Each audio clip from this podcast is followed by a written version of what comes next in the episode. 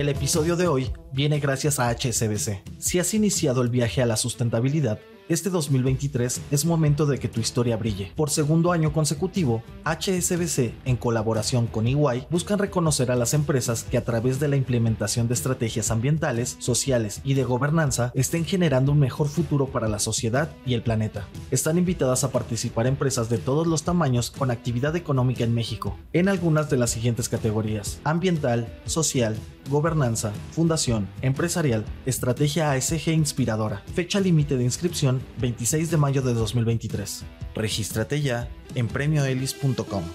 Muy buenos días, hay un nuevo dúo dinámico en Twitter y la Fed podría hacer historia con una nueva integrante. En México, ¿cómo va el tema migratorio tras el fin del título 42? Y en el mundo, Biden se reúne con Japón y Corea del Sur. No olviden hacer clic en el botón de seguir del podcast, activen la campana para que así puedan recibir cómodamente la alerta de un episodio nuevo cada mañana. ¿De qué estamos hablando? Pues ya se supo. Claramente no iban a ser esas seis semanas que planteaba Elon Musk, pues tan rápido se filtró la noticia que en 24 horas pasaron cuando se reforzó y posteriormente se confirmó que sería Linda Yacarino, la nueva CEO de Twitter. Ella es un peso pesado en el campo de publicidad y hasta el viernes era conocida por ser la presidenta de publicidad global y alianzas en NBC Universal. ¿Y de dónde o cómo o por qué?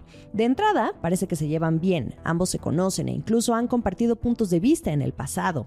De hecho, en medio de la especulación sobre su nombramiento, comenzó a circular un video en donde se ve a Linda Yacarino no solo hacerle un guiño a que encontró a su media naranja, refiriéndose a Elon Musk, y, y además cuestionando e incluso proponiendo sobre el modelo de negocio de Twitter en términos de publicidad.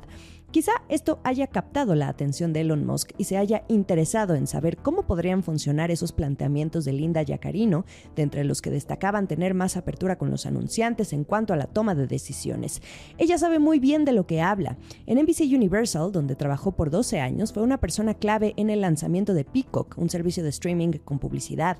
También ha estado muy involucrada en grandes eventos como el Super Bowl o los Juegos Olímpicos, y además ha sabido hacer alianzas con otras plataformas como Snapchat, YouTube y el mismo Twitter. Recordemos que Elon Musk en diciembre había hecho una encuesta preguntando si debería renunciar como CEO de la red social, a lo que la mayoría respondió que sí. También desde la compra, él había dicho que en ese rol iba a estar por poco tiempo y se dedicaría a encontrar a alguien que lo hiciera. Es bien sabido que Musk tiene que dividir su tiempo al día en tres empresas. Por la mañana se concentra en SpaceX, por la tarde cambia a Tesla y por la noche trabaja en Twitter. Pero ahora con Yacarino el reto es revertir una caída en más del 50% de los ingresos y además recuperar a los anunciantes que se fugaron desde todo el proceso de compra de Twitter por parte de Musk.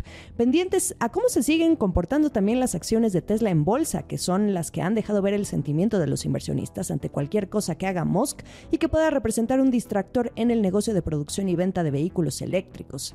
Entonces, nuevo dúo dinámico. Linda Yacarino se queda a cargo de la operación comercial y Elon Musk pasa a ser presidente ejecutivo y jefe de tecnología porque quiere encargarse del desarrollo de producto. Seamos sinceros, a la hora de las decisiones la palabra de Musk yo creo que sigue pesando. ¿Y qué dice la nueva CEO? En su cuenta de Twitter este fin de semana expresó emoción y entusiasmo por transformar a la empresa. Ella dijo, estoy aquí para todo. Sigamos conversando y construyamos juntos el Twitter 2.0. Relevos.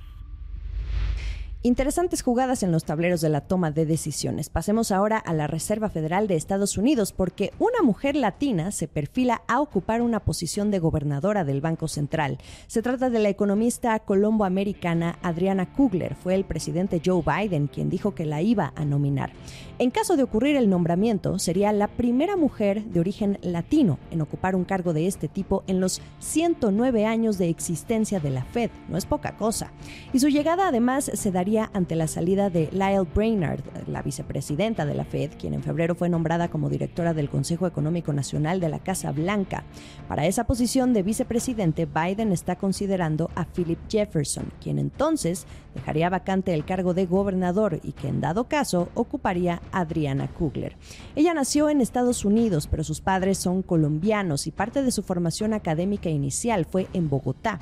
Su padre también fue economista y trabajó con el Banco Mundial y su hermano Maurice es actualmente profesor de política pública en la Universidad George Mason. Hoy Adriana Kugler es la directora ejecutiva del Grupo del Banco Mundial para los Estados Unidos desde mayo de 2022 y antes trabajó como economista en jefe del Departamento de Trabajo de Estados Unidos durante la administración de Barack Obama. Esto es el dato del día. En México, ahora que venció el título 42 en la frontera con Estados Unidos, que durante 38 meses limitó la búsqueda de asilo en la frontera entre ambos países, pues ¿qué sigue? El viernes 12 de mayo supimos en voz del canciller Marcelo Ebrard que el gobierno mexicano mantendría la política de no recibir más de mil personas deportadas al día. Este límite fue acordado desde marzo de 2020, justo cuando inició la pandemia, y desde entonces, según Ebrard, no se ha rebasado ese número.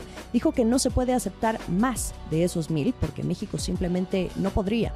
Hasta el momento ese escenario no se ha presentado. Sin el título 42, lo que ahora se activó en materia migratoria es el título 8, una regulación que antes de la llegada de la pandemia regía los procesos de deportación y prohibiciones de reingreso. A la par del cambio de política, el gobierno del presidente Joe Biden está ofreciendo 100.000 nuevas visas. Lo que ahora quiere Estados Unidos es que México anuncie por primera vez que aceptará las devoluciones bajo las autoridades del título 8 de ciudadanos de Cuba, Haití, Nicaragua y Venezuela. Pero Ebrard, hoy muy concentrado en ganar la candidatura para contender por la presidencia en 2024, ha dicho que México no coincidía ni con el título 42, ni con el título 8, ni con el tercer país seguro. Mientras tanto, el 11 de mayo, el día que venció ese título 42, se registró la deportación de 942 personas, 909 de origen venezolano, 17 de Cuba, 15 de Guatemala y una persona de Haití. El último sorbo. A finales de esta semana, del 19 al 21 de mayo, los presidentes de Estados Unidos, Corea del Sur y el primer ministro de Japón se van a reunir en Hiroshima en el marco de la cumbre del Grupo de los Siete o el G7. Esto para fortalecer la coordinación y responder a desafíos comunes, así lo indicó un portavoz surcoreano. Pero esto involucra discutir sobre las amenazas nucleares de Corea del Norte, también problemas de la cadena de suministro y seguridad energética. Además, este encuentro ocurre después de otra cumbre que hubo entre Corea del Sur y Japón, en la que estos dos países, que son aliados de Estados Unidos, acordaron cooperar para resolver sus desacuerdos históricos. Además, la relación tensa que tiene Estados Unidos con China también les representa un desafío a estos países aliados y está siendo puesto a prueba a medida que crece esa tensión en varios frentes, desde la tecnología hasta las presuntas actividades de espionaje chino y la asociación de China con el presidente ruso Vladimir Putin. Llegamos a mitad de mayo, tan rápido. ¿Cómo va su mes? Sigamos el resto de la información a través de bloomberglinea.com. Estamos en Twitter, arroba la estrategia MX. A mí me encuentran como arroba Jimena Tolama. Estamos en Instagram y todos los capítulos también se pueden ver en YouTube en la cuenta oficial de Bloomberg Línea. Que tengan una muy divertida y productiva semana. Esta fue la estrategia del día, escrito y narrado por Jimena Tolama, producido por Arturo Luna y Daniel Hernández. Que tengas un día muy productivo.